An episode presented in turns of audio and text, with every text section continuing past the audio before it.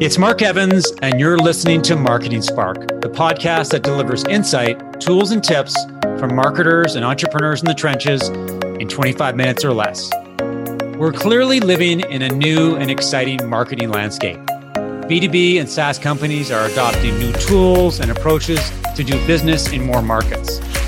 Fangled Tech's Andrew Deutsch spends a lot of time working with B2B companies looking for marketing and sales strategies and growth. Andrew, welcome to Marketing Spark.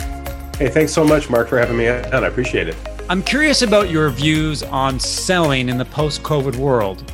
When salespeople can't travel and see prospects face to face, how does sales change? And what are the approaches or the best practices that salespeople need to take and organizations need to take to be successful? The one one phrase that always sets me off is when I hear people say, "In this time, people don't want to be sold." And and I it, it drives me nuts because the reality of of what sales is hasn't changed a bit. The only difference is we're not physically in the room. You know, at, at the end of the day, if you and the person who's involved in that sales conversation isn't enjoying the process, it's kind of like romance. You're you're not doing it right. Right. Uh, the the the difference is that you have to use different tools so that you can remain present, engaged. Zoom, the the very the very technology that we're using, has allowed us to to really make eye contact, even though we're not really looking in each other's eyes. We're looking at virtual eyes. To to be able to continue to ask the questions, to really dive in, do our research, and understand what are the challenges, the problems, the pains that our customers have, so that we then can propose solutions for them that solve those problems.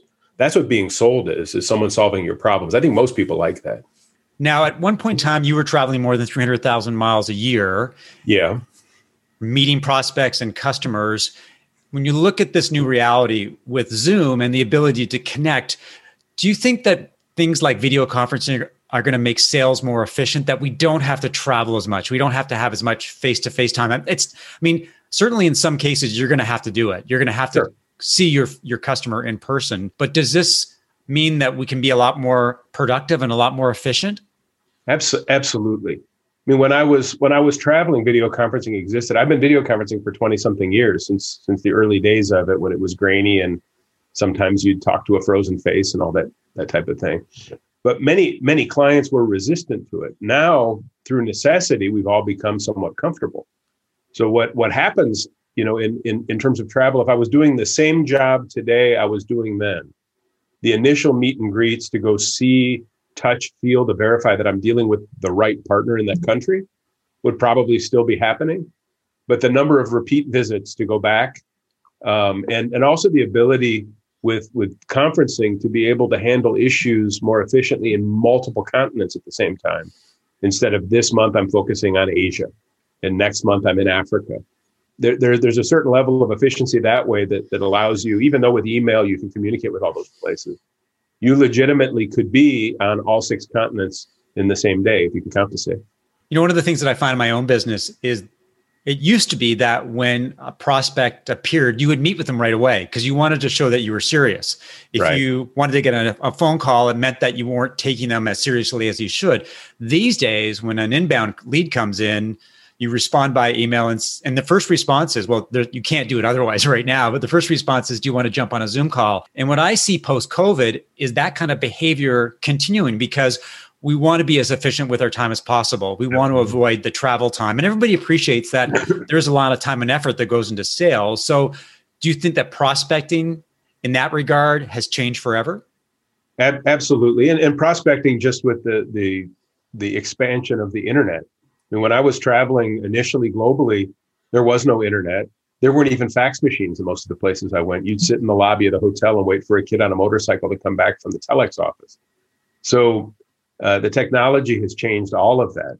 If you were in global trade, even as, as late as the late 80s, you, you spent most of your time in books going through looking at listings for companies like the Thomas Register and things like that. Now it's all at your fingertip. So as tech continues to grow, the whole prospecting world changes. But you know, if if I was in the office in say Cleveland, Ohio, and a guy called me or sent me a, an email or a fax or whatever from Botswana, he's not expecting me to hop on a plane and meet with right, him. Yeah. a guy in say Texas or someone in Canada, maybe there would be a potential for travel within the next week or so to get to know them. So, you know, when you start talking about sales on a global, my territory, as we used to joke about, was all of the countries that weren't American, except Canada and places they talk funny. So I had Puerto Rico and, right. and places like that also.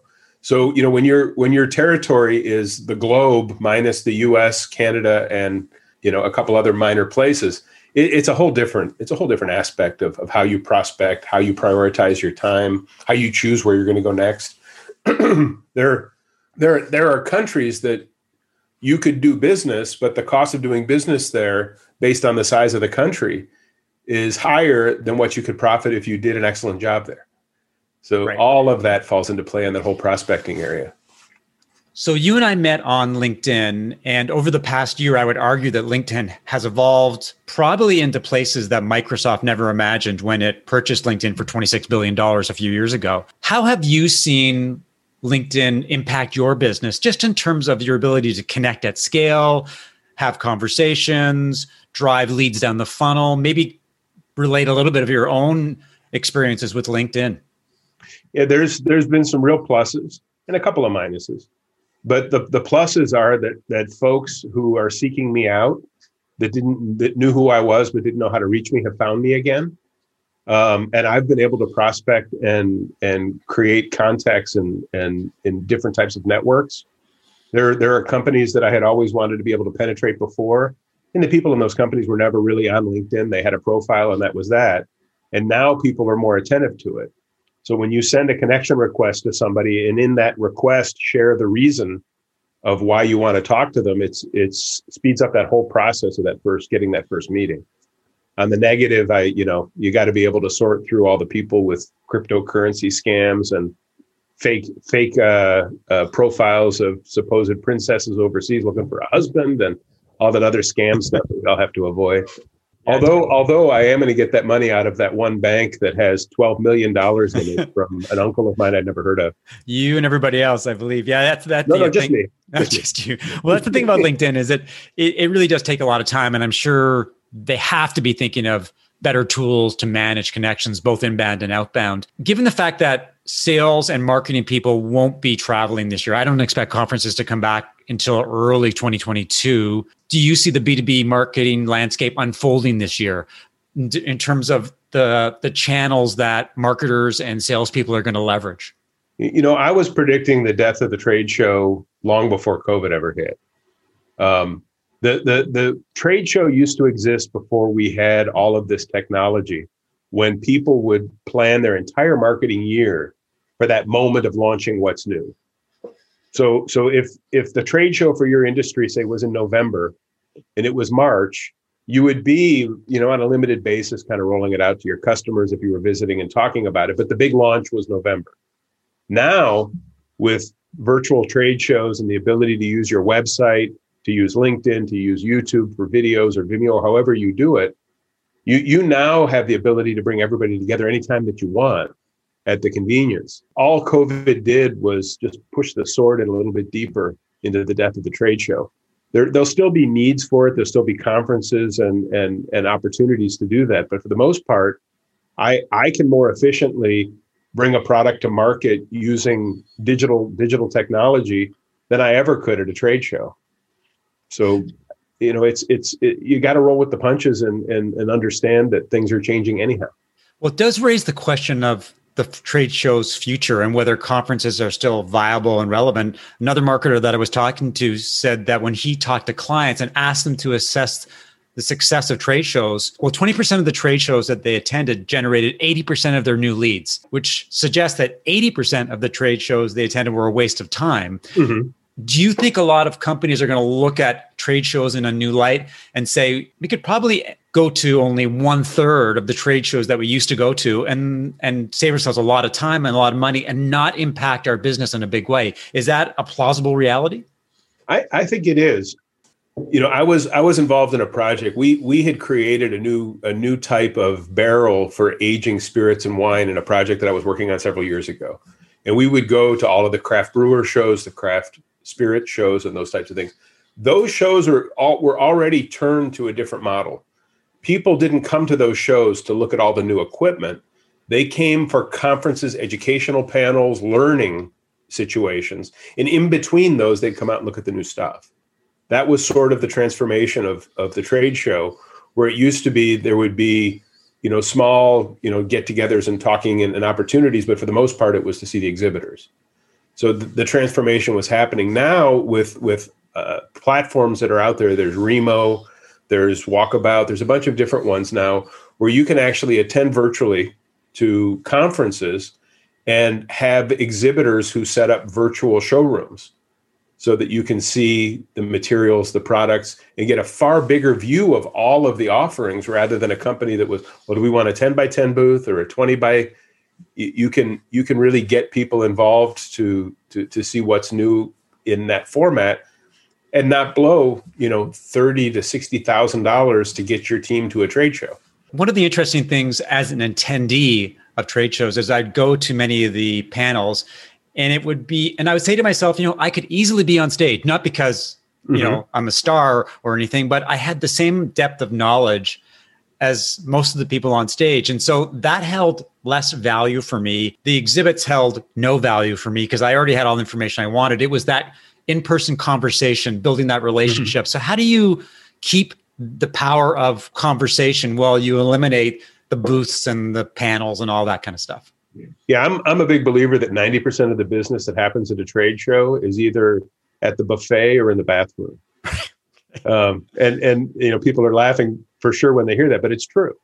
Some of the best contacts I've ever I've ever made at a trade show were bumping into someone that you know I sat down at a table and look up and I see a badge of a company that I've been wanting to talk to for a year and never got in. But with with these new virtual systems, like for example, I don't know if you're familiar with the platform Remo. No, you, I'm not. You you walk when you go. I say you walk in. It's you you turn on your your meeting, and there's a whole series of tables, and there's six seats at each table, and you get to choose which one you want to virtually sit at, and talk with folks. And then when the program begins, you go up on the stage. So you can switch tables and you can look at the list and see where people are you'd want to meet and truly network digitally and exchange information. And you also can put in there your, like your LinkedIn address so people can find you. And I've made, and several conferences I've been to since the launch of this platform and since COVID, I've made great contacts similar to what I would have done at a show. The only difference is I didn't, you know, have to give them a paper business card. I didn't have to shake hands. Um, realized that you know I had dripped mayonnaise on my shirt while I was eating and embarrassed myself. uh, shifting gears just a little bit and, and still sure. focused on technology. One of the things when I was doing research for this podcast that you have talked about in the past is the over reliance on Martech. A lot yeah. of marketers have fallen in love, been fascinated with tools that are all around automation and operational efficiencies. Do you think that the pendulum has swung too far to Martech and away from the fundamentals? It sounds like you're in that camp. I here, here's here's the deal. You don't build a house until you have a set of plans. The the agencies out there who don't do their client a good service start with the tools and hope that somewhere along the way it'll lead to a strategy that they haven't built. And the reality is the way you build a strategy today and the core of marketing hasn't changed in 20 30 years. How how do you know your customer know what their needs desires pains are that you can solve? And how do you differentiate in that market space against all other competition so that you're the one that can fix that problem and they recognize it and how do you solve it? That's you want to build that strategy first. Then you decide do they actually need a website? Do they need a social media campaign do they want to spend money on pay per click? I'm, I'm doing an experiment right now with a new program, which is a, a tech that, that allows you to be present in a meeting. Before this, you saw me goofing around with, with uh, what I can do in Zoom. So imagine being able to, for example, shrink yourself down, pull the PowerPoint up behind you. There's so many things that you can do to be present in the room. I can call a press conference and catch your attention while we're while we're having a meeting. All of that can do is great, but first I have to have a reason for it. So we're doing an experiment on affiliate marketing with the training for this type of technology. The, the software is free, but we're selling the training. So we want to see if affiliate marketing really works. All of the course is going to be sold through affiliates. And, and it's it's a true experiment. We think it's going to be very successful. we we first tried to figure out who are the people that could benefit from this training how how will it make their lives better and then how do we get to them in a way where we're not spending a fortune on seo pay per click facebook ads linkedin ads all those types of things so we we we got to the core we built a strategy and now with the launch of the program uh, we think that we can grow faster than we ever would have and not spend a penny on on all of that martech stuff that that the gurus bring to you every day. well, that's what I found interesting the last year is the return to fundamentals. So a lot, I'm seeing a lot more interest in positioning, marketing mm-hmm. strategies, buyer personas, the buyer's journey, um, tactical plans. A lot of marketers have re- realized that the fundamentals matter. Yes. Technology can hide a lot of things. Conferences, for that matter, can hide mm-hmm. a lot of marketing inadequacies. But unless you know your customer, unless you know you have a great story, you're not going to mm-hmm. resonate. The market's too competitive these days. Yeah, I, I, I tell this story all the time. But if somebody comes to you and says, "Mark, I know your business. I can build you the greatest website in the world. I can drive 100,000 people to it. I can build you a social media campaign. You're going to be the most famous guy. You'll have 30,000 connections on LinkedIn." if you don't respond by either running away or going, why do I need that? There's something wrong with you. Our core, the the way everything that we do, and and people get sick of me hearing sick of hearing me say it. Our job is to help our customer convert every touch into a voracious advocate for their brand, because brand advocates come from a solid strategy based on what that customer needs. And when customers get what they want, when somebody solves their problems, they they shout from the hilltops. They become a horde of advocates that go out and, and promote your business, whether it's B2B, consumer, whatever. That's what it's all about. And the only way to do that is to focus on the strategy first. You raise an interesting point about nurturing brand advocates and evangelists. And I think a lot of B2B companies fall down because marketers are focused on prospects. They're shiny, they're sexy, they're new. When we get them, we're rewarded and compensated. Hmm. But after someone turns themselves from a prospect to a customer, as marketers, we ignore them. They're gone. And then we're on to the next prospect. And I think that's a fundamental mistake because if you don't nurture those people, they won't turn into advocates. And Correct. you lose a very powerful marketing vehicle. How much is it worth to you to have every customer who ever bought, had contact, or worked with you telling their friends what a brilliant company you are? There's a reason Apple has people lining up outside the door to buy stuff they've never touched never saw it work. They they saw a promotional video, and yet they're willing to fork out that kind of money on day one because there's so many people who just advocate for their stuff. Like me, you offer uh, fractional uh, CMO services, and I'm curious about your take on the rise of fractional. Why is everybody talking about it? Why is there so much interest? And what does it say about the marketing and, for that matter, the sales landscape? Well, there, there's sort of two sides to it in the marketing world. Number one, if if you spend your money to hire a guy that doesn't have a strategic background, a fresh out of college guy who knows lots of tactical tools, built websites, you're you're not going to get the same impact as bringing someone in who knows how to build a strategy. The challenge is the person knows how to build a strategy is really expensive, and most companies don't need that guy five days a week. Right. That's really what it boils down to. So, do you want to spend you know $70,000 on somebody who's going to have to go out and find all of these resources and figure it out or spend on a guy one day a week, one day a month depending on on who you are they can be part of your team involved and and and benefiting from the growth of your company who then empowers the other people to do all that other stuff it ends up being significantly less cost for significantly higher impact and the any any fractional chief marketing officer whose goal isn't to eventually grow the business so they can hire a full time isn't doing their job. It's that that that's what fractional is to us. I'm just curious about whether the rise of fractional has happened because a lot of companies cut back on their marketing last year and really tried to be very efficient about their marketing spend, or whether they've recognized that expensive senior marketing talent sometimes doesn't deliver ROI that they expect. I mean, it, is can you pinpoint the reasons for the rise or the, the growing interest in fractional? I'd like to say the reason that the fractional is has increased in popularity is because you know because I've been talking about it. I'm kidding. Um, no, but it, it there, there's a lot of different motives for different. There's no one answer.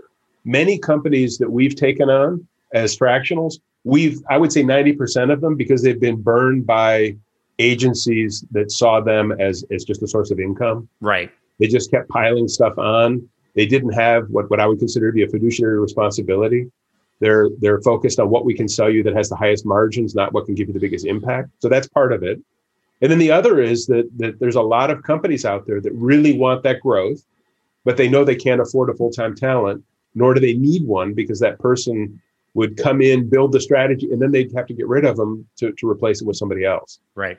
So it's it's a great beginning of building strategy. It's also a great way to, to take any company to the next level with without having to spend uh, significantly more. It's it's I, I joke it's the way to get champagne lifestyle on a beer budget. Love that. Love that. Uh, Andrew, where can people learn more about you and uh, and Fangled Tech? Well, you can you can check us out on uh, check me out on LinkedIn. I'm sure you'll put it in the in the in the contacts. Our website is fangledtech.com. And our podcast is the Fangled Cast. You can catch us on YouTube. Uh, I think we send it out by fax too, because we're old. the occasional, well, the occasional podcast, telex. Yeah, exactly. Telegram, all that kind of stuff. Yeah, smoke signals. Thanks, Andrew, for your insight. And thanks, everyone, for listening to another episode of Marketing Spark. If you enjoyed the conversation, leave a review and subscribe via iTunes or your favorite podcast app. For show notes of today's conversation and information about Andrew, visit marketingspark.co slash blog. If you'd like to suggest a guest or learn more how I help B2B companies as a fractional CMO, consultant, and advisor, send an email to mark at marketingspark.co. I'll talk to you next